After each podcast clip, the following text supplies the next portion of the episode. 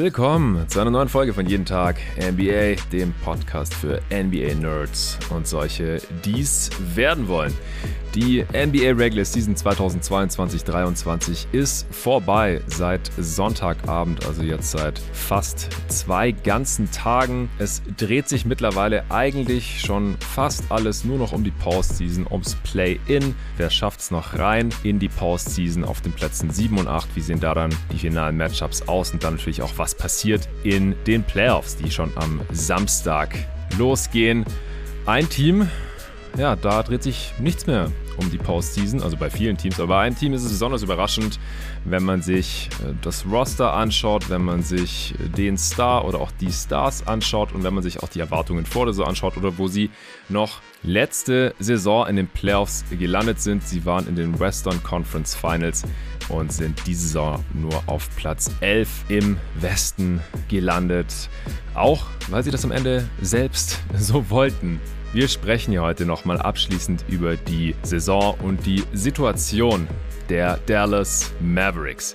Dafür habe ich mir die zwei Dudes reingeholt, wo ich mir keine bessere Besetzung für dieses Thema vorstellen könnte. Zum einen der mittlerweile schon langjährige Dallas Mavericks Edelfan und Mavs-Experte hier im Pod, mit dem ich auch die Previews aufgenommen habe, mit dem ich Playoff-Spiele der Mavs hier schon früh morgens deutscher Zeit analysiert habe für euch Hörer. Das ist natürlich der Hans Schulze. Hey Hans. Hi Jonathan. Hi Jerry, wenn ich schon spoilern darf. Du darfst es spoilern. Ich habe es ja selber auch schon angekündigt hier mehrmals in letzter Zeit. Ich habe natürlich auch den Jeremias Engelmann hier dabei, der bis vor einem knappen Jahr ja auch noch für die Dallas Mavericks gearbeitet hat. Und ja, jetzt ist halt, seit er weg ist, hier alles den Bach runtergegangen. Oder Jerry, genau. wie geht's dir? mir geht's gut, wie geht's euch? Ja, mir geht's gut. Wäre jetzt auch meine Frage gewesen, erstmal an Hans. Wie sieht's in einem Dallas Mavericks-Fan dieser Tage so aus?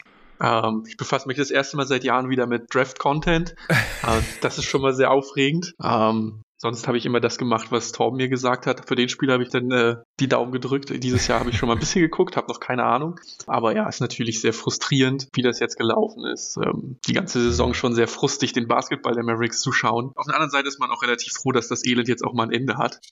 weil mit der Performance, die es jetzt am Ende hatte, hatte man, hätte man sich wahrscheinlich irgendwo abschlachten lassen.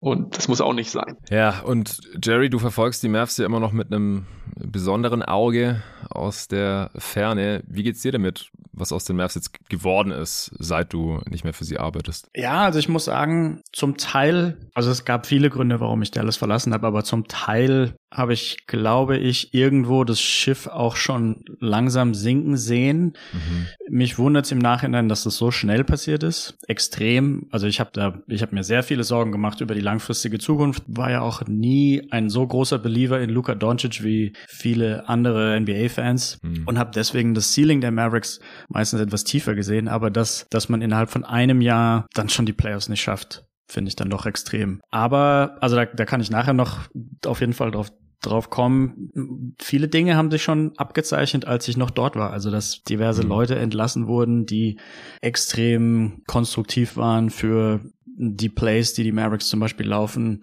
und irgendwelche anderen Ideen auf den Tisch bringen, die vielleicht nützlich sind und man eben fast in so ein Echo-Chamber sich am Ende nur noch bewegt, weil nur noch Leute dort arbeiten, die halt Ja und Namen sagen. Mhm. Ja, also was, wo die Probleme der Mavs genau liegen und äh, wie man die eventuell vielleicht irgendwie dann auch irgendwann wieder lösen können wird, dazu kommen wir später im Pod noch.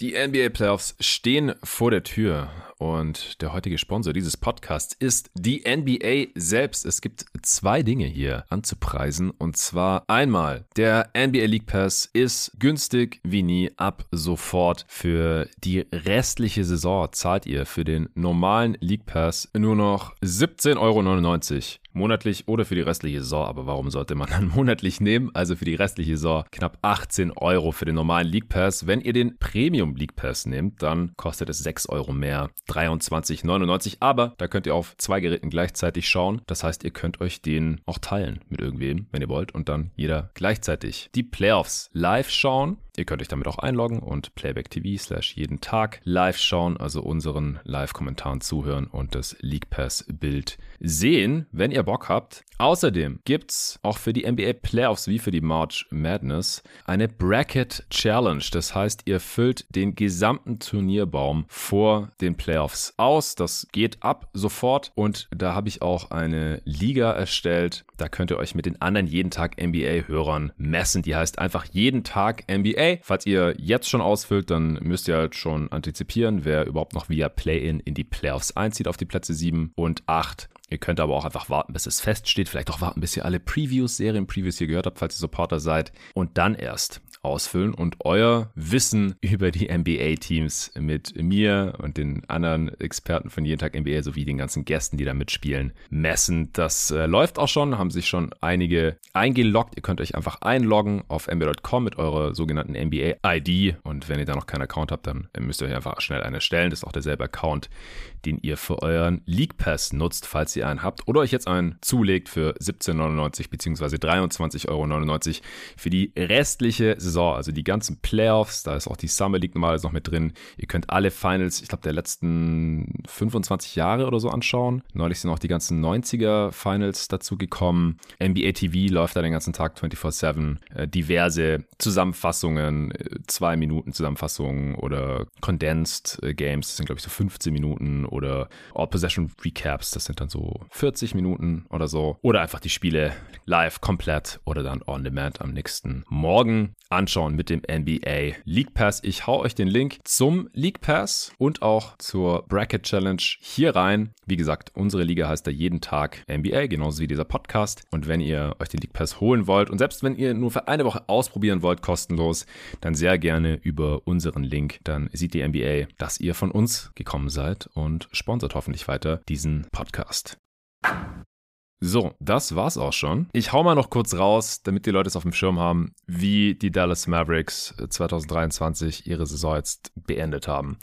Sie waren 18. im Netrating mit plus 0,3, haben 38 Spiele gewonnen und 44 verloren. Sie haben ihr Netrating damit underperformed, weil sie sind ja sechs Siege unter einer ausgeglichenen Bilanz jetzt geblieben. Oder wenn sie drei mehr gehabt hätten, äh, dann hätten sie eine ausgeglichene Bilanz gehabt. Und das hat bei einem leicht positiven Netrating. Sie haben in Anführungsstrichen 3,7 Siege zu wenig laut Clean the Glass. Das ist Platz 5 in der Liga. Also nur vier Teams haben ihr Netrating noch krasser underperformed. Sie haben die sechstbeste Offense der mhm. Liga gehabt am Ende und trotzdem das Play-In verpasst. Das muss man erstmal schaffen.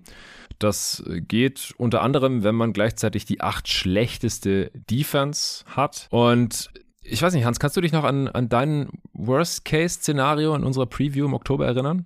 Äh, knapp über 500, glaube ich, haben wir gesagt. Wir waren ja. uns ja da relativ einig, einfach aufgrund des Talentes. Wir waren, ich bin eigentlich immer noch der Meinung, dass ein Team, was von Luka Doncic angeführt wird, Spiele gewinnt. Ähm, wenn man selbst mit weniger Talent irgendwie da ein richtiges Setup baut. Das Setup war jetzt dieses Jahr rundherum das Problem, glaube ich. Das glaube ich auch, das haben wir auch in der Preview schon so ein bisschen befürchtet. Äh, gleichzeitig haben wir beide gesagt, Worst Case 45 Siege, also hm. schon deutlich über eine ausgeglichene Bilanz. Jetzt sind sie ungefähr das, was wir sie drüber gesehen haben, im Endeffekt drunter gelandet. Wir haben im Best Case sogar 56 Siege gesehen, beziehungsweise ich glaube sogar du 57, wenn ich das hier gerade richtig interpretiere, meine Notizen von damals.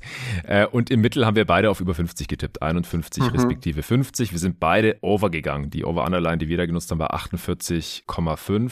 Jerry, du hast ja neulich auch äh, diverse Over-Under-Wetten ausgewertet. Du hattest das Under, glaube ich, oder? Ich hatte das Under 2. Ich war fest davon Doppelt. überzeugt, ja. dass sie es nicht schaffen. Ich glaube, so, ich hatte das auch angerissen im Support Supporter Discord. Äh, es gibt so bei manchen Teams eine Art Conference Finals Hangover, habe ich den Eindruck. Also da mhm. gibt es zum Beispiel die Hawks von vor zwei Jahren, die dann extrem abgestürzt sind. Die Heat sind auch zum Teil abgestürzt. Und ich glaube, ich weiß nicht, ob letztes Jahr noch dazugehört hat, aber es gab von 2019 oder bis 2022 oder so um den Dreh rum, war die Liga so, dass sich alle jedes Jahr die vier Teams, die im Conference Final gelandet sind, von einem Jahr auf das andere komplett ausgetauscht hatten. Drei Jahre in Folge. Mhm. Ja, ja, stimmt. Ja, aber das ist ja dann eher der, der Postseason-Erfolg. Post, ja. ja. Aber in der Regular Season äh, gibt es wahrscheinlich auch, dass man die Teams, die es davor unter die besten zwei in den Playoffs der Conference geschafft haben, dass man dann in der folgenden Regular Season auch mehr erwartet. Aber die Mavs waren ja auch letztes Jahr in der Regular Season einfach deutlich besser gewesen. Äh, da hatten sie ja noch 52 Siege geholt und wir hatten halt gedacht, dass sie sich jetzt trotz des Abgangs von Jalen Bronson jetzt nicht großartig verschlechtert hatten, eigentlich unterm Strich. Was das Roster angeht, das war weit gefehlt.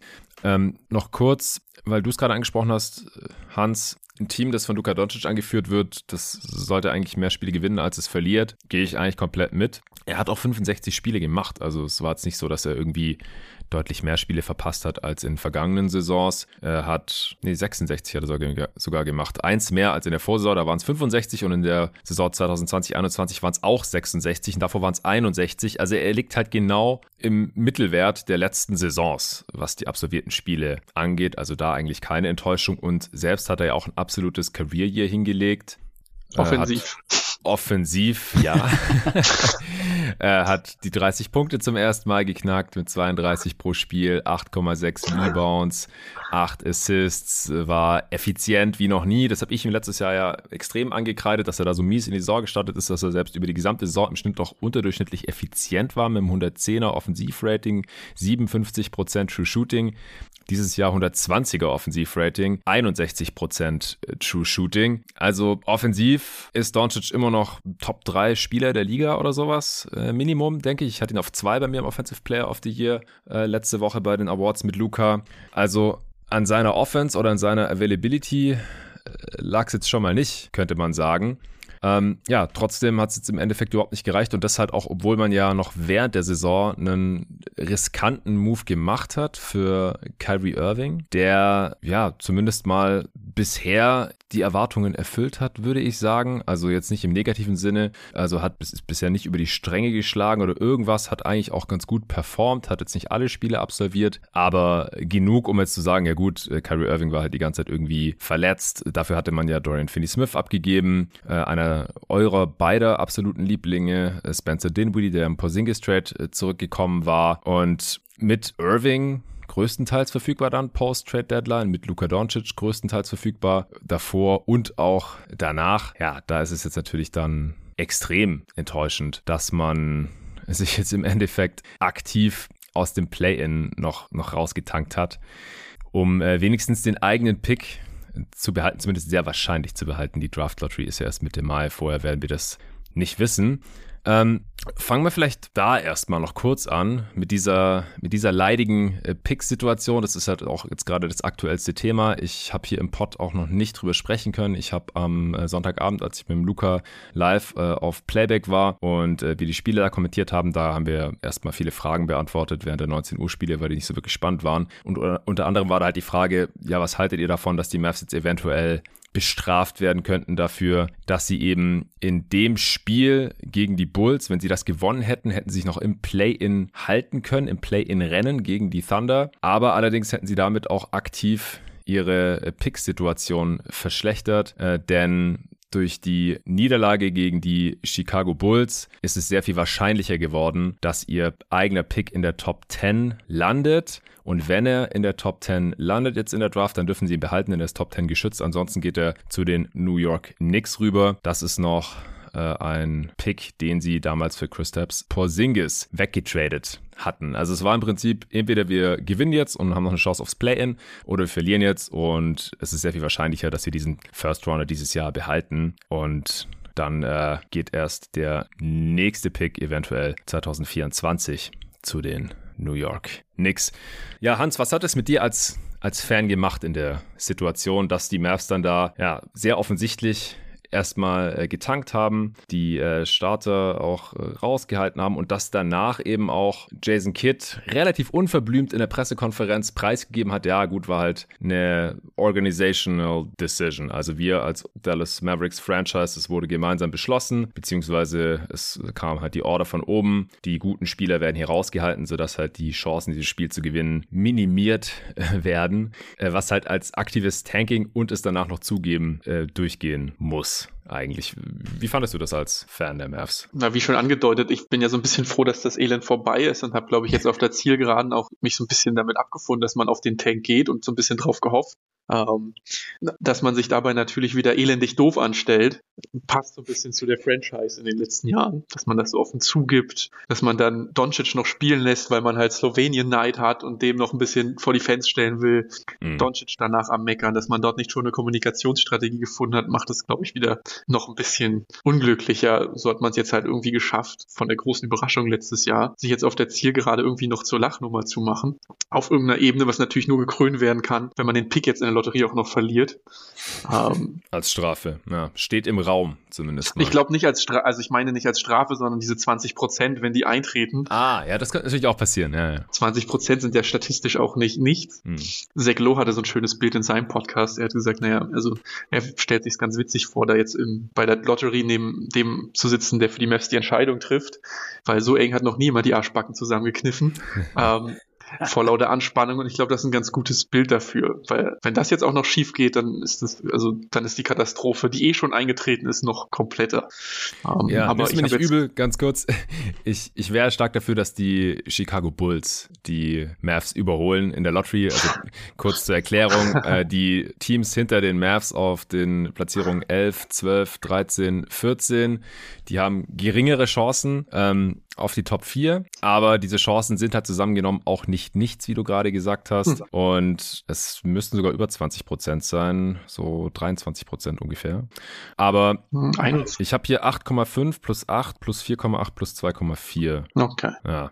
Aber auf der anderen Seite können die Mavericks ja auch noch wieder einen Pick dann machen. Also ne, da muss ja noch gegenrechnen, dass die Mavericks auch die Lotterie gewinnen können. Insofern pendelt ah. sich das so ein bisschen ein. Ah ja, okay. Ähm, jedenfalls die Thunder, Bulls, Raptors oder Pelicans könnten in die Top 4 rutschen und dann rutschen halt alle um eins nach unten und dann sind die Mavs wieder raus der Top 10 und der Pick würde nach New York gehen und ich wäre dafür, dass die Bulls in der Top 4 landen, weil dann dürfen die ihren Pick auch behalten und es ist halt auch das Team, das die Mavs jetzt noch überholen wollten oder überholen konnten. Das wäre schon sehr, sehr ironisch. Ähm, also du findest es grundsätzlich okay oder hattest vielleicht sogar noch früher auf den Tank gehofft, wenn ich es richtig verstanden habe, aber halt die Art und Weise, äh, dass man sich da A mit dem eigenen Superstar irgendwie nicht so ganz einig gewesen zu sein schien. Der hat ja davor schon gesagt, so nee, mit mir gibt's kein Tanking, ich spiele so lange weiter, solange wir eine Chance haben auf die Postseason. Und im Nachhinein, und dann hat er ja auch gespielt, unter anderem, weil Slowenien Night war und da irgendwie hunderte von Fans extra aus Slowenien eingeflogen waren und viel Geld dafür gezahlt hatten, um halt den slowenischen Superstar Luka Doncic mal live zu sehen. Der hat ja schon letztes Jahr da nicht gespielt, weil es irgendwie Back-to-Back -back war und er gerestet wurde. Und dann hat man ihn wenigstens äh, im ersten Viertel ein bisschen, bisschen spielen lassen. Danach wurde Kit ja auch auf der Pressekonferenz noch gefragt von einem slowenischen Reporter, ja, was er eigentlich den slowenischen Fans sozusagen hat. Und dann hat er auch gemeint, so sinngemäß, ja, die Situation hat sich halt so verändert, dass, dass wir das jetzt so gemacht haben. Ja, shit happens im Nachhinein hat Luka Doncic ja immer noch gesagt, so ja, fand er nicht geil, so dass, dass man jetzt getankt hat. Also das ist natürlich eine sehr brisante Situation. Und dann halt noch, ja, dass Jason Kidd nicht wie alle anderen Teams in der Situation einfach sagen konnte, ja, hier, unsere Guys waren halt irgendwie angeschlagen, konnten nicht spielen, was weiß ich, anstatt äh, mehr oder weniger einfach zuzugeben, ja gut, wir haben halt getankt, weil die Franchise das gerade so will, das ist das Beste für die Zukunft. Und deswegen steht jetzt halt gerade im Raum eine fette Strafe für die Mavs. Äh, und Windhorst hat eben auch zumindest mal in den Raum gestellt, dass sie irgendwie den First First verlieren könnten. Ich dachte gerade, dass du darauf hinaus setzt. Ich halte es für unrealistisch. Ich denke, da ist eher eine Geldstrafe dann angesagt. Cuban hat ja 2018 schon eine Geldstrafe bekommen, weil er in einem äh, Podcast damals öffentlich gesagt hat, dass die Mavs tanken. Das war die Draft vor Luka Doncic, hat ja dann auch geklappt. Äh, da hat er 600.000 Dollar Strafe bekommen und jetzt steht so alles zwischen 1 und 5 Millionen im Raum. Wow. Jerry, was sind deine Gedanken zu der ganzen Chose? Also ich bin auch der Meinung, so wie ich das verstanden habe oder so wie das in den amerikanischen Podcasts breitgetreten wurde, dass nicht die Tatsache, dass getankt wurde, sondern dass eben Jason Kidd es so explizit dargestellt hat, ja. stellt für die NBA das Problem dar, da, weil man, man darf im Grunde genommen tanken, aber man soll es dann eben nicht ähm, auch so aussprechen. Ja. Ähm, und ansonsten bin ich der gleichen Meinung eigentlich wie Ryan Rossillo. Also nur weil sie einen späteren Zeitpunkt gewählt haben, um zu tanken, finde ich es ein Hauch lächerlich, sie dafür zu bestrafen. Also zum Beispiel die Blazers tanken ja seit der Trade Deadline und haben sich einfach eben einen anderen Zeitpunkt gewählt, wo man als Fan ja sogar sagen kann, das ist mir noch unangenehmer, weil die tanken noch viel längere Zeit als nur ein oder zwei Spiele.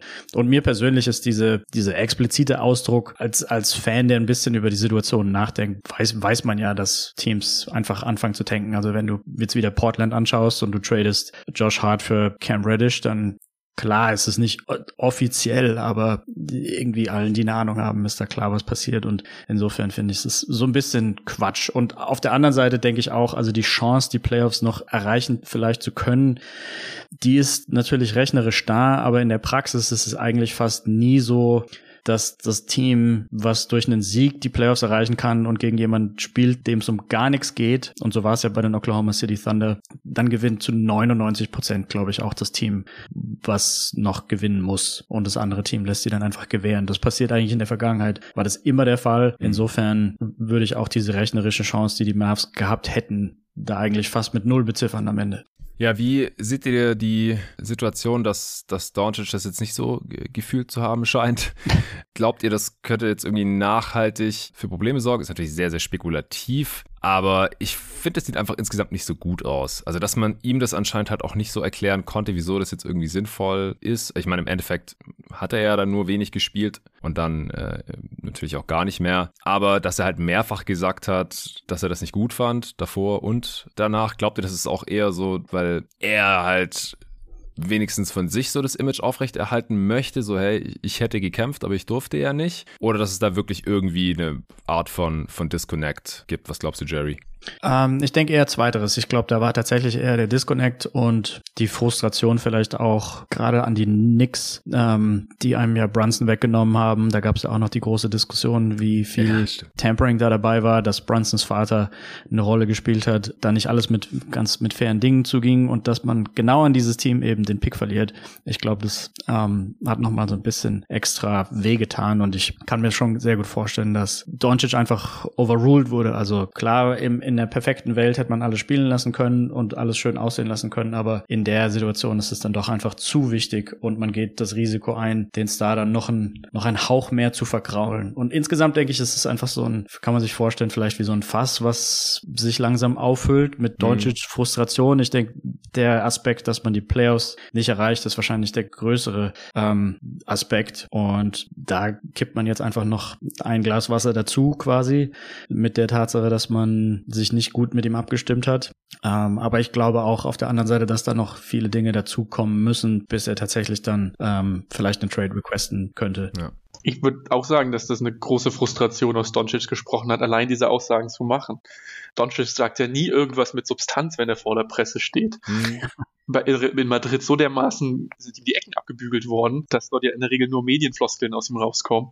Und dass er jetzt so quasi mehrfach an die Presse geht und erst den Abgang von Brunson kommentiert mit einem recht schmerzverzerrten Gesicht mehr oder weniger, dann die Sache jetzt mit dem Tanking so abcancelt und sagt, naja, ich fand's nicht cool, aber wir, wir haben das jetzt entschieden, das war noch der Rettungsversuch. Mhm. Ähm, aber für Doncic's Verhältnisse war das schon ein emotionaler Wutausbruch, wenn man ihn so vor der Presse kennt. Natürlich müssen die Mavericks da jetzt viel investieren, das wieder gerade zu bügeln. Idealerweise mit Talent. Ja. Ja, klar, also für die Zukunft ist es natürlich die absolut richtige Entscheidung gewesen. Ich denke, das ist klar, einen Top 10 Pick haben oder nicht haben. Gerade in der jetzigen Situation, wo man nicht mehr allzu viele Assets übrig hat, spätestens nach dem Kyrie Trade, nachdem man Brunson for free gehen lassen hat. Ja, Hans, es gibt ja diverse Baustellen oder, oder Gründe für das enttäuschende Ergebnis der Dallas Mavericks diese Saison. Wir haben zum einen natürlich, fangen vielleicht oben an, Mark Cuban, der ja auch jetzt im Nachhinein in letzter Zeit in diversen Interviews und Aussagen so ein bisschen die Schuld immer von sich geschoben hat, warum Brunson jetzt weg ist oder wieso diese Saison jetzt so enttäuschend war. Hat er irgendwie so ein bisschen auf die Take-Foul-Rule geschoben. Jemand so, ja, da haben sie sich nicht ordentlich drauf eingestellt. ähm, und dann das, was Jerry vorhin schon angesprochen hat, ja, Brunson äh, lief eigentlich alles okay, bis sich der Vater eingeschaltet hat, bis die Eltern sich quasi eingemischt haben und dann war er halt weg. Ja gut, also da, da liegen uns andere Informationen vor, kommen wir nachher noch zu. Dann der Kyrie Trade äh, oder auch die letzte Offseason schon, Javel McGee, Christian Wood, war uns ja auch nicht so ganz klar, wie sollen die überhaupt, wie passen dieses Team, können die nebeneinander spielen, wie viel spielen die überhaupt? Im Endeffekt war die Antwort, ja, äh, Javel McGee, absoluter Griff ins Klo, spielt gar nicht. Und Christian Wood, offensiv solide, defensiv fragwürdig und eher keine Zukunft in Dallas höchstwahrscheinlich. Ähm, dann der Kyrie Irving Trade, wo wir jetzt auch noch nicht drüber sprechen konnten, weil natürlich während der Saison äh, gelaufen ist. Dann Jason Kidd als Coach natürlich fragwürdig, wenn man ihm zuschaut oder den Mavs zuschaut. Die haben ja extrem viele Vorsprünge auch wieder verspielt. Im Prinzip, wenn die Mavs eine 20-Punkte-Führung haben, dann wartet man äh, nur drauf oder hat man nur so drauf gewartet, dass sie die wieder verzocken. Wir haben ja auch bei Playback Live kommentiert, Luca und ich, wie sie hier die 27-Punkte-Führung gegen die Lakers wieder Uff. verzockt haben, mal Sonntagabends und so. Und dann natürlich auch, wenn man Kid zuhört, was der dann so auf den Pressekonferenzen immer dazu noch so zu sagen hat. I'm just a spectator. Ja, genau. Ich schaue auch nur zu, genauso wie ihr. Also ich kann jetzt eigentlich auch nicht so viel mehr dazu sagen. Ihr habt es da auch gesehen, was da passiert ist. Äh, come on, Alter, du bist der Headcoach. Aber gut, also Hans, was denkst du, so woran hat es in erster Linie gelegen oder äh, kannst du das irgendwie ranken? Was stört dich am meisten? Was hat am meisten wehgetan? Was war am frustrierendsten? Kannst du das irgendwie sagen? Ich glaube, am frustrierendsten und das ist eigentlich schon mehr oder weniger bis auf die Playoffs die ganze Jason Kidd-Ära so ist die Art, wie die Mavericks Basketball spielen. Mhm. Er ist ähm, komplett Kreativität qualitätsbefreit. Das war er unter Carline nun auch, aber da gab es wenigstens klare Prinzipien. das Spacing der Mavericks ist eine Vollkatastrophe. Äh, Bob Vulgaris hat dazu auch einen schönen Thread mal gemacht, aber wenn man hinguckt, stolpert man regelmäßig darüber, dass die Mavericks-Spieler übereinander stolpern in der Ecke, ohne sich gegenseitig Exit-Screens oder sonst was zu stellen.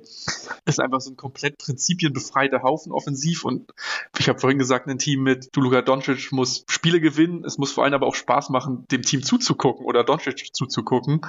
Und das ist dieses Jahr so komplett abhanden gegangen, ähm, weil es offensiv einfach keinen Spaß gemacht hat und defensiv war man ein Scheuntor. Das ist so das, was mir am meisten äh, auf der Seele brennt an der Stelle. Aber natürlich muss man da auch über, über das Front Office sprechen, über die Art, wie der Kader jetzt gebaut ist. Die ganze Liga geiert auf große Wings. Die Mavericks haben Justin Holiday als einzige Lösung vom Buyout-Markt sich noch eingesammelt, weil sie mhm. unbedingt Kyrie Irving haben wollten, weil sie Brunson nicht gehalten haben. Dieser Kader ist seit, seit dem Porzingis Trade permanent ein bisschen schwierig. Dieses Jahr ist er komplett eskaliert in seinen Problemen. Ja. Jerry, was würdest du sagen? Was sind so die, die Hauptgründe aus, aus deiner ja. Perspektive fürs Scheitern in dieser Saison? Also von, von unten angefangen und ich finde, da kann man denen nicht furchtbar viel vorwerfen, aber ich glaube, das war auch Teil des Problems, ist, dass auch die Rollenspieler die Saison weniger stark abgeliefert haben wie die Jahre zuvor. Also Maxi Kleber hatte letztes Jahr eine ganz gute Saison und vorletztes auch. Und dieses Jahr eben gerade durch den Oberschenkelriss, der dann mhm. auch operiert wurde, hat man gemerkt, dass er nicht ganz ähm, auf dem Level abliefert, wie, wie er es eigentlich kann. Und das gleiche galt meiner Meinung nach auch für Reggie Bullock bis zum gewissen Grad. Dorian Finney-Smith hatte nicht sein bestes Jahr, solange er noch dort war. Josh Green fand ich war zwar Anfang der Saison stark, aber war komischerweise gerade in den Spielen schwach, wo Luca und Kyrie beide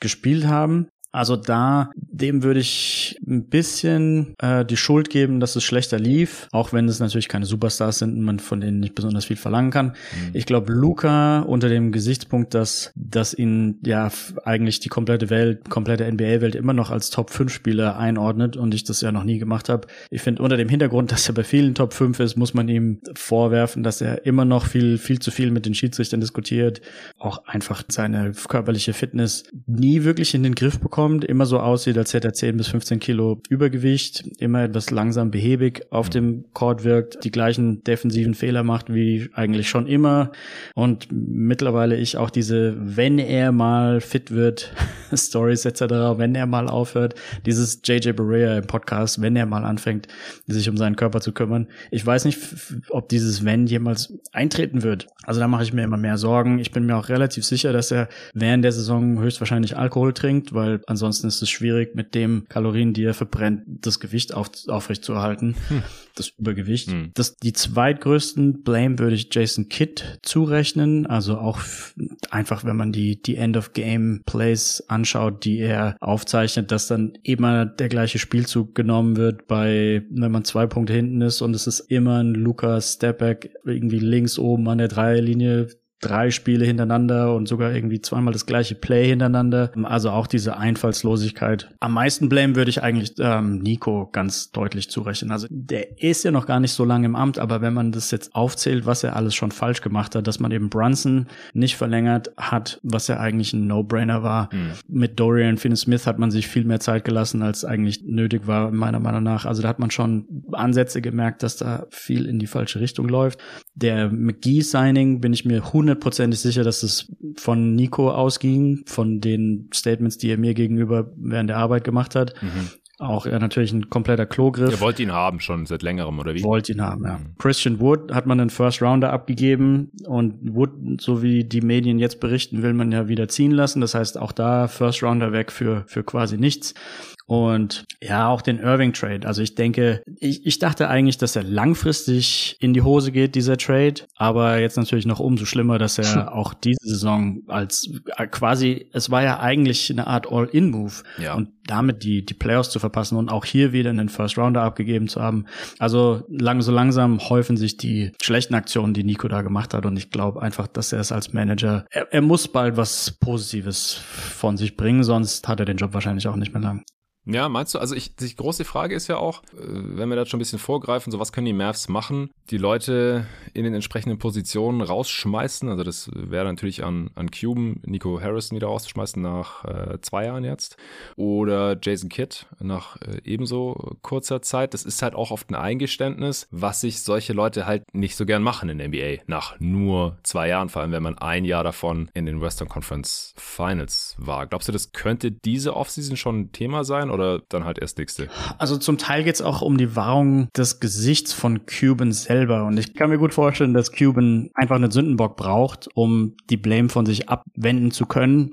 Mhm. Und ich denke, dass sich da Nico auf irgendeine Weise ganz gut für eignet, weil es tatsächlich mhm Management-Entscheidungen waren zum Großteil, die das Schiff hier zum Sinken gebracht haben. Und wenn jetzt Kyrie geht und vielleicht auch noch bei einem Division-Rival spielt oder überhaupt in der Western Conference spielt und die Lakers vielleicht auch eine gute Saison hinlegen und Kyrie da gut aussieht oder der, man den Draft-Pick verliert. Also wenn man ständig Situationen vor sich hat, ähnlich wie die Brunson-Situation jetzt, wo man immer wieder daran erinnert wird, dass man in der Vergangenheit Fehler gemacht wird, ich glaube, dann ist es einfach aushaltbarer als Besitzer, dass die Fans damit abschließen können und sagen, okay, Nico war schuld, er ist jetzt zum Glück weg mit dem neuen, können wir wenigstens darauf hoffen, dass es damit besser läuft. Hans, in welche Richtung gehen deine Gedanken da? Für mich wäre Jason Kidd erstmal der Sündenbock, den man hier umschubst. Allein, weil es jetzt wenig Evidenz gibt, dass er das Schiff nochmal rumgerissen bekommt. Weil in den Teams, in der bisher, in, bei denen er bisher war, wenn das Team ein Loch hatte, hat es halt ein Loch und so schnell sind die da auch nicht mehr rausgekommen und dann haben sich die Teams eben von ihm getrennt.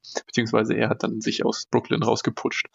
Ja. Ich glaube, Jason Kidd ist ein guter Trainer, wenn es läuft, aber er hat jetzt nicht die Fähigkeiten, so das Team wieder einzufangen, wenn es dann mhm. den Kopf hängen lässt, wie es jetzt diese Saison lief. Auf der anderen Seite dann, wie es jetzt, wenn letzte Saison, als es gut lief, hat er anscheinend einen perfekten Sturm, Perfect Storm gefunden, irgendwie mit den Jungs, aber ähm, ich glaube, das wäre der erste Stein, den man einfach, weil er der bequemste ist, umkippt. Ähm, Nico Harrison ist halt, wie du auch schon angedeutet hast, Jonathan, irgendwie das Prestigeobjekt von Mark Cuban. Der wollte den unbedingt. Der hat hm. mehrere Angebote vorher schon gehabt, Nico Harrison, aber Mark Cuban hat sich dann auf die Fahne geschrieben, dass er ihn jetzt bekommen hat. Und ich glaube nicht, dass Mark Cuban, hast du auch schon angedeutet, so schnell auf sein Ego scheißt und sagt, ich habe hier einen Fehler gemacht, Nico war es nicht. Beim Trainer ist es dann ein bisschen einfacher. Vielleicht findet man auch eine Lösung, dass Jason Kidd dann auch so ein halbwegs zurücktritt oder was auch immer, weil Nico Harrison hat ja schon gesagt, Jason Kidd ist unser Mann. Ja, und ich kann mir vorstellen, dass man beim Trainer das erste Schräubchen dreht, auch wenn das Front Office natürlich auch massiv Fehler gemacht. Also wenn man die Mavericks Foren liest, dann ist die Stimmung natürlich gegen Jason Kidd auch sehr negativ, aber auch gegen Nico. Und ich glaube, gerade wenn Kyrie zu den Lakers geht oder man den Pick verliert, dann, dann kippt es nochmal mehr um und dann wird man fast gar nichts Positives über Nico mehr lesen. Und diese vergangene, der vergangene Lob, den Nico vor zwei Jahren mal bekommen hat, der in der NBA geht's sehr viel um What have you done for me lately? Also ja. was hast du vor kurzem geleistet, was was für mich irgendwie positiv war und ähm, da werden mhm. er hat eigentlich auch ja fast nichts Positives, was er sich auf die Brust schreiben kann, Nico. Das Western Conference Finals Team wurde eigentlich von anderen Leuten gebaut und er hat eher dran gearbeitet, es zu zerstören. Ja. Also ich sehe an sehr wenigen Stellen noch positive Stimmen, die die irgendwie dran glauben, dass, dass Nico zu einer guten GM-Form, man kann ja gar nicht mal sagen, zurückfindet, weil er war da noch nie. Ja. Ja, was könnte man sonst tun, um die Mavs wieder auf Kurs zu bringen? Also, wir haben es jetzt schon mehrmals angerissen hier, die Kyrie Irving-Situation. Natürlich hier der Elefant, der, der mitten im Raum steht. Und das Minimalziel musste ja sein bei diesem Trade, bei dem Gegenwert auch, dass man jetzt diese Saison halt noch so weit kommt wie möglich mit Kyrie Irving, weil im schlimmsten Fall, der Dude ist unrestricted free agent und einer der unberechenbarsten Spieler in dieser Liga. Im schlimmsten Fall war es halt ein Rental und dann ist er weg. Ja. Und dann hat man DFS, den Woody und diesen First-Round-Pick einfach so in den Wind geschossen für ja, Platz 11 in der Western Conference 2023. Das klingt schon hart. Yay. Also ich, ich, weiß gar nicht genau, was jetzt, was jetzt wirklich schlimmer wäre, wenn man Kyrie Irving einen kompletten Max-Deal gibt, voll garantiert, ja. fünf Jahre das, was er halt wollte, oder, oder was er wahrscheinlich immer noch möchte, was er zumindest in Brooklyn wollte, ob er dasselbe jetzt noch in Dallas will, keine Ahnung. Wir müssen einfach mal davon ausgehen, dass äh, ein Spieler wie er erstmal den Max-Deal fordert. Und sich auch ähm, auf den Schlips getreten fühlt, wenn er ihn nicht angeboten bekommt. Mhm. Genau, ich meine, das hatten wir ja schon. Also ähm, man muss ihm wahrscheinlich anbieten erstmal, damit man überhaupt eine Verhandlungsgrundlage hat. Aber ich weiß nicht, ob ich es besser finden würde, als wenn er einfach nur weg wäre, weil dann zahlst du den halt Age 31 Klar. bis 35 Season. Ich, ich stimme dir da komplett zu. Ich, ich wollte auch gar nicht implizieren, dass es in, im Vakuum schlecht sei für die Mavericks, wenn er geht. Ich denke einfach nur von der Sicht von außen sieht es einfach dann extrem hässlich aus für mhm. den Manager. Ja, ah, ich bin da komplett bei dir. Also das klingt jetzt ein bisschen emotionslos, aber ich schaue ja bei Verträgen auch viel auf das sogenannte Preis-Leistungs-Verhältnis. Und wenn er eben klar. das Maximum verdient, dann dann weiß ich nicht, ob das ein positiver Value-Deal ist, der, der gut ist für die Mavericks Cap Space. Es müsste sich auch bei Kyrie Irving einiges ändern. Nicht unbedingt on-court, da müsste er vielleicht einfach nur die Leistung halten, aber das ist halt bei relativ kleinen Scoring Guards in dem Alter auch überhaupt nicht ja. gesagt. Und dann müsste sich halt auch was ändern bezüglich seiner Verlässlichkeit, also Off-Court-Geschichten. War jetzt in Dallas nicht mehr so viel, ein, zwei komische Aussagen, aber ansonsten war er am Start. Und dann aber halt auch Verletzungshistorie. Also das vergisst man halt auch oft, dass er in den letzten Jahren in der Regular Season und wenn er in den Playoffs war, dann auch in den Playoffs immer wieder ausgefallen ist. Jetzt spielerisch, es gab 900 Possessions mit Irving und Doncic auf dem Feld für die Dallas Mavericks jetzt diese Saison noch. Das sieht statistisch gesehen ziemlich gut aus sogar. Also vor allem offensiv natürlich, 94. Percentile, 122er Offensivrating. Defensiv natürlich relativ schlecht. Das hängt nicht nur von den beiden ab, aber eben natürlich auch. 117er Defensivrating, 31. Percentile, da bleibt dann noch ein Netrating von äh, plus 4,6 übrig. Das ist das 80. Percentile. Also jetzt nicht Elite, aber ziemlich gut, vor allem weil er der Supporting Cast drumherum jetzt auch nicht ideal ist. Hans, wie hat dir das gefallen jetzt, was du gesehen hast von Irving und Doncic zusammen auf einem Feld? Und was wäre dir lieber, wenn man ihm im Sommer verlängert oder wenn man ihn einfach ziehen lässt oder er halt einfach abhaut äh, und die Mavs ihn vielleicht gar keine Chance haben, ihn zu behalten oder ja, vielleicht äh, Sign and Trade wäre vielleicht so der, der goldene Mittelweg, aber dazu müssen ja mehrere Parteien äh, zusammenfinden und das, das ist normalerweise nicht so die erstrebenswerteste Lösung ist oder halt nichts, womit man jetzt zu 100% planen und kann. Sign and Trade kriegt man als Belohnung die Angelo Russell. Ähm. mein Lieblingsspieler. Von vielen. Ähm, ich, also das statistisch sah das schon sehr gut aus, aber auch da kommt wieder ins Spiel, dass das anzuschauen irgendwie so furchtbar uninspiriert war. Also die beiden haben mhm. halt nebeneinander existiert als sensationelle Offensivspieler, Doncic und Irving, aber da ist halt miteinander nichts passiert. Da ist in der Offense nichts passiert. Die Mavericks haben Irving in die Ecke gestellt und Luca machen lassen oder andersrum. Ähm, da war niemals Bewegung irgendwie abseits vom Ball äh, miteinander oder dass man sich gegenseitig mal Blöcke gestellt hat, auch nur in den seltensten Fällen. Und insofern ist es stilistisch irgendwie das Experiment auch nicht sonderlich erfolgreich für mich gewesen. Natürlich sprechen die Zahlen da eine andere Sprache. Wobei man, finde ich, auch sagen muss, dass ein Net-Rating von 4,5 von zwei Spielern, die zusammen mehr als 70 Millionen verdienen, das ist jetzt auch nicht furchtbar toll. Nee. Also, da geht schon mehr für die Verhältnisse der Mavericks dieses Jahr ist es schon okay. Ja, klar. die drei anderen da drin so rumsehen, mit denen sie dann spielen mussten, dass der Kader halt ja, null genau. auf diese Superstar-Kombo ausgelegt ist. So, ne? Ähm, dass man mit der Combo und mit den Spielern sich das halt hinten jedes Mal wieder einreißt, was man vorne gerade erfolgreich gemacht hat. Ja. Und zur Frage, ob man Kyrie halten sollte, bin ich auch hin und her gerissen. Ähm, der super emotionale Kyrie Irving nervt mich Typ in mir sagt bloß weg mit dem, aber die Frage ist halt dann auch ja, was danach? So, also es ist mhm. ja nicht so, als hätte man dann plötzlich super viel Flexibilität äh, in der Zukunft. Man muss Josh Green demnächst mal noch einen neuen Vertrag geben, da geht wieder Geld weg. Kleber ist lange garantiert. Ähm, Hardaway hat auch noch 24, 25 einen dicken Vertrag. Ähm, McKee seine Player-Option, über die wir uns damals schon erfreut haben. ähm, und auch Jaden Hardy sollte sich weiterentwickeln, braucht irgendwann einen neuen Vertrag und dann ist halt der Cap Space weg, den man hat, theoretisch. Mhm. Dann kann man zwar Trades machen und hoffen, dass Hardy und Green dir irgendwas einbringen, aber ist man dann auch weiter? Ich weiß nicht. Ich würde versuchen, mit Irving irgendwie weniger als einen Max auszuhandeln, ihm dafür vielleicht die Jahre zu geben, die er haben will. Ähm, aber auch das ist eigentlich nicht der Königsweg und zeigt halt, in was für einer blöden Situation die Mavericks jetzt auch in der Zukunft sind. Ja, und das, das hat leider mit Ansage. Deswegen fand ich den Deal von Anfang an kacke, wie die allermeisten eigentlich auch. Und ich glaube, die, die ihn damals noch gut fanden, die müssen eigentlich jetzt, wo man ja das Ergebnis dieser schon mit einrechnen muss als Ergebnis dieses Trades, war alles drüber hinaus, ist halt nicht so wirklich planbar gewesen. Wir müssen wahrscheinlich auch schon einsehen, dass das jetzt nicht so toll war. Ich habe neulich eine Statistik aufgeschnappt von äh, Dan Feldman im Dunked On Podcast. Äh, der hat recherchiert, dass noch kein All-Star-Duo, also zwei Spieler, die aktive All-Stars sind in einem NBA-Team, eine so schlechte Bilanz in den Spielen, wo sie zusammen aufgelaufen sind, abgeliefert haben. Also eine schlechtere Siegesbilanz als äh, Kyrie Irving und Luka Doncic zusammen. Das ist halt schon ein vernichtendes Urteil. Klar, da waren auch knappe Niederlagen dabei, äh, aber es schlägt auch in dieselbe Kerbe wie das, was Jerry gerade gesagt hat. So, wenn du zwei Stars mit Max Deals hast, die so viel zusammen verdienen und die dieses heftige Basketballtalent beide zweifelsfrei mitbringen, dass dann ein Netrating von unter plus fünf halt äh, schon nicht so pralle ist. Und das zeigt halt auch mal erstens, dass die halt nicht perfekt zueinander passen oder vielleicht auch noch mehr Zeit brauchen, um sich anzuspielen, um jetzt hier mal Devil's Advocate zu spielen. Und dass natürlich halt das Roster drumherum auch eine, eine absolute Katastrophe ist und das Coaching auch. Es gab eine Ausnahme, ich glaube, das waren Zach Randolph und Allen Iverson für die Grizzlies, die 0 und 3 waren.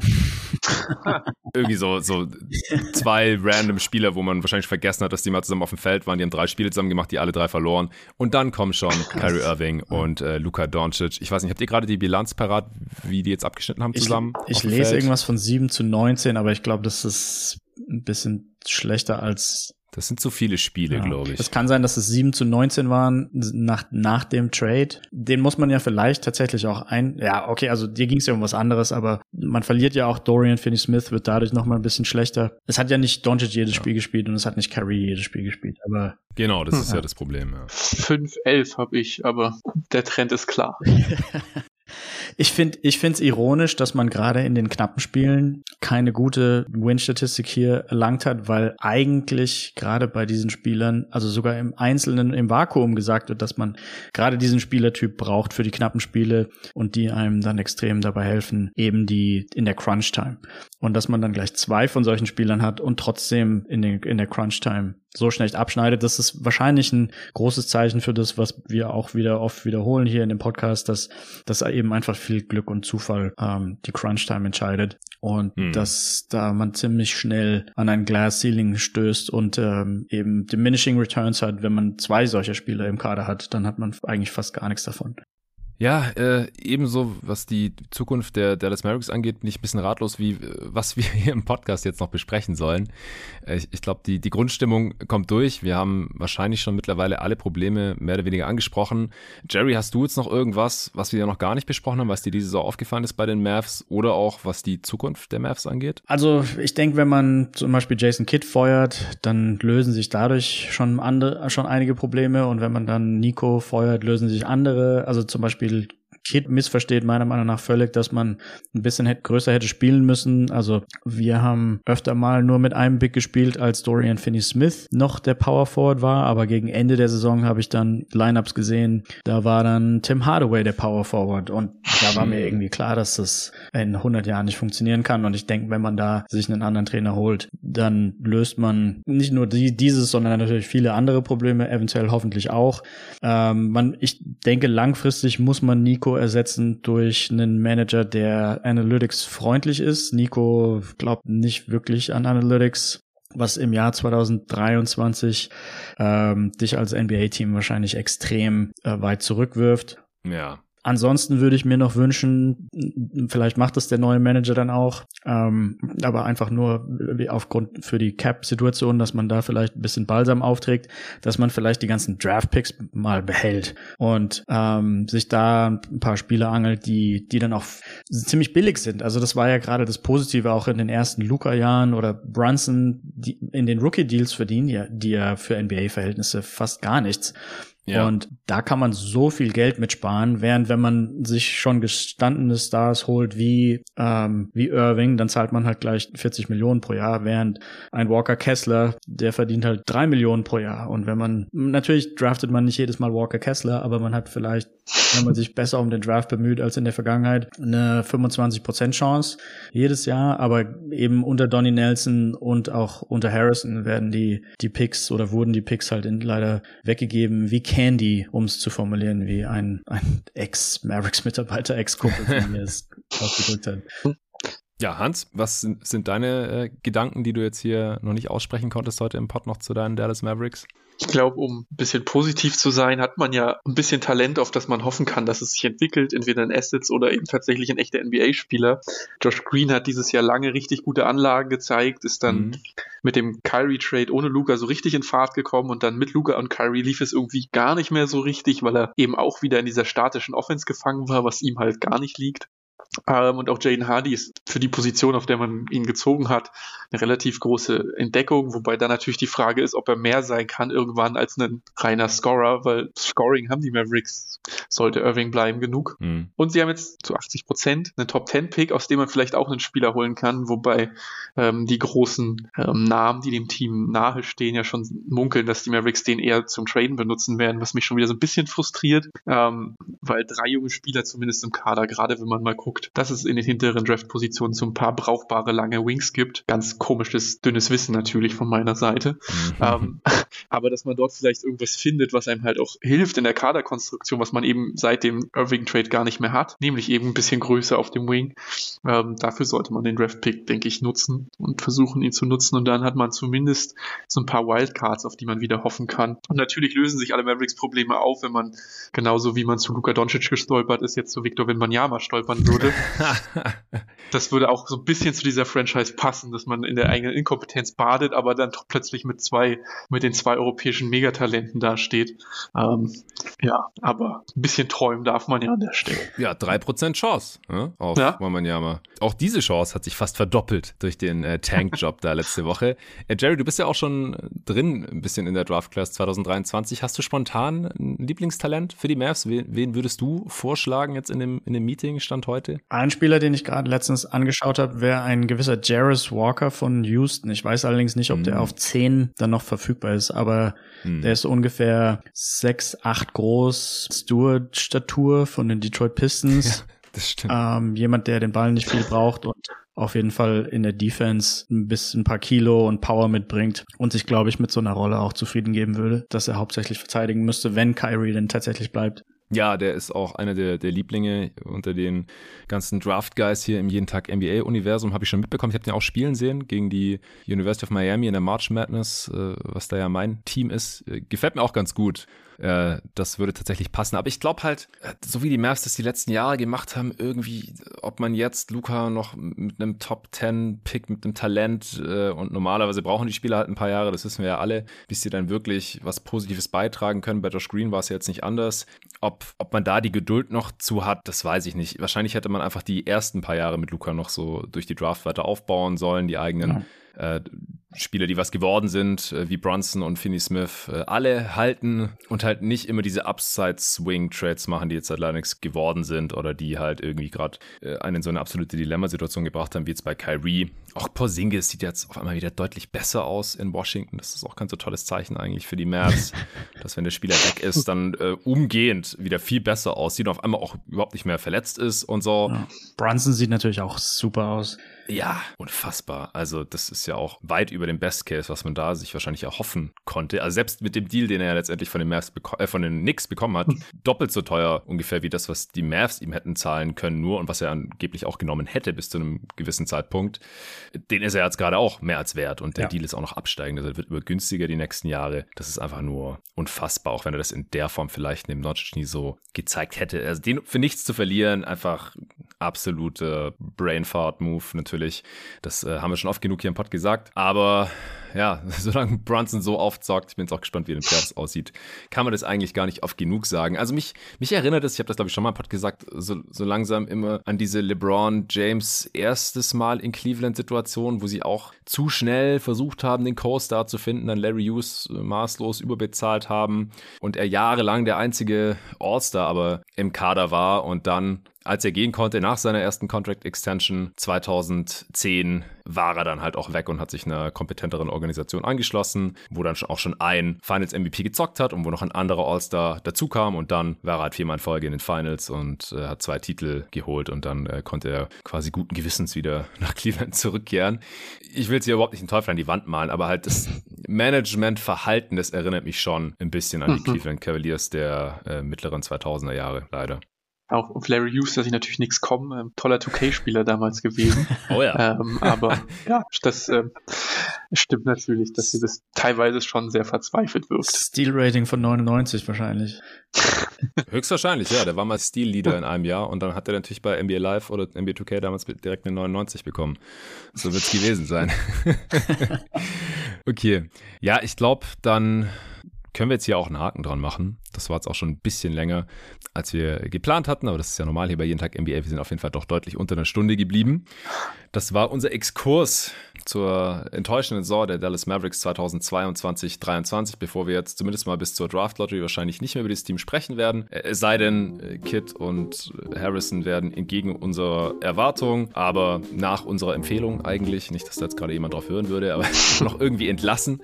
Äh, dann können wir da auch nochmal drüber sprechen und dann bin ich sehr gespannt, was die Mavs und vor allem natürlich auch Kyrie Irving in der Offseason so entscheiden und wie es dann läuft und wie die Dallas Mavericks für 2023-24 aufgestellt sein werden denn das äh, werde ich dann sehr, sehr wahrscheinlich wieder mit euch beiden hier im Pod besprechen. So hoffe ich. Mhm. Ab morgen geht es hier direkt weiter mit der Postseason Coverage, denn heute Nacht, äh, Dienstagnacht, gibt es die ersten beiden Play-In-Games: Hawks at Heat und Wolves at Lakers. Ich bin schon extrem heiß. Ich werde nicht direkt morgen früh aufnehmen, denn der Luca Cella, mit dem ich morgen aufnehmen werde, der kann leider erst nachmittags. Da werden wir dann über diese beiden Play-In-Games sprechen und zwei Playoff-Serien äh, previewen. Außerdem äh, werde ich die restliche Woche weitere Playoff-Serien, Playoff-Serien-Previews aufnehmen hier bei Jeden Tag NBA, sobald die eben äh, feststehen. Die letzten also dann am Samstag, denn Freitag auf Samstag äh, sind die letzten Play-In-Spiele. Vorher stehen die 1-8-Matchups leider nicht fest. Zwischendurch wird der Sven Scherer hier nochmal reinschneiden und wir gehen mal ein bisschen über das neue Collective Bargaining Agreement, das neue CBA, den neuen Tarifvertrag, denn da hat sich einiges geändert,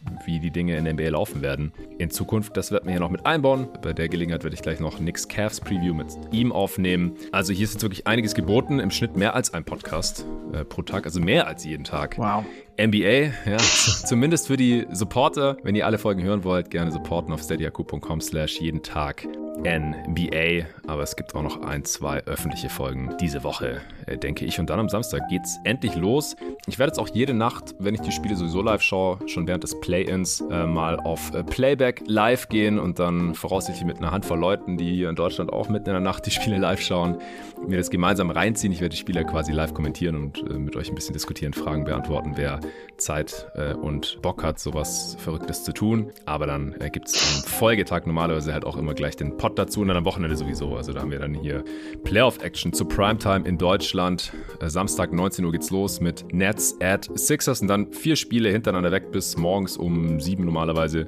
Dann äh, nehme ich direkt einen äh, Pod dazu auf, was da passiert ist. Am Montag, also Sonntag auf Montag dann nochmal dasselbe und dann nächste Woche, ja, jede Nacht Playoffs. Und wie gesagt, ich werde da auch jede Nacht irgendwie bei playback.tv slash jeden Tag live kommentieren. Da könnt ihr euch einfach einloggen mit eurem League Pass Account und dann könnt ihr das Spiel schauen und eben mir beziehungsweise am Wochenende uns dann mit Luca zusammen zuhören und äh, macht gerne mit bei unserer Bracket Challenge auf NBA.com.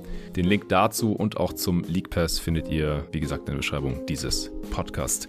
Ja, danke dir, Jerry, dass du dir die Zeit genommen hast. Klar, gerne. Äh, wir konnten ja auch schon lange nicht mehr aufnehmen. Ich glaube, wir haben das letzte Mal aufgenommen, da, da warst du noch in Südostasien unterwegs, bevor du nach Nepal bist. Das war noch im All-Star Break Break. Also hat mich gefreut. Ja, ich habe ich hab vor einer Woche was aufgenommen. Ja, genau. Mit, mit Torben damals und David. Das war dein Comeback. Das äh, Reinhold Messners von jeden Tag NBA, wie Torben dich da angekündigt hat. Fand ich sehr geil. Geiler Pod.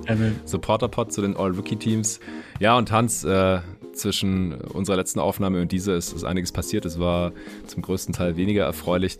Trotzdem danke, dass du dich hier in den Pod reingetraut hast. Ein bisschen Überzeugungsarbeit musste ich ja leisten, aber nicht allzu viel. Also danke, dass du dich ja nochmal in die Schmerzen des Dallas Mavericks Fan-Daseins dieser Tage begeben hast. Ich hoffe, es wird besser dann für die nächste Saison. Ich hätte natürlich lieber 60 Minuten Josh Green gelobt, aber sowas auch okay. Ja, oder morgens dann wieder irgendwie so eine krasse Serie wie damals Clippers, äh, Mavs, äh, hier direkt mit mir die Games analysiert, wie wir es mhm. damals gemacht haben. Das hat auch echt Spaß gemacht. Naja, hoffentlich dann irgendwann bald wieder mit Beteiligung der Dallas Mavericks. Ich danke euch, allen danke fürs Zuhören und wir hören uns morgen. Ciao. Tschüss.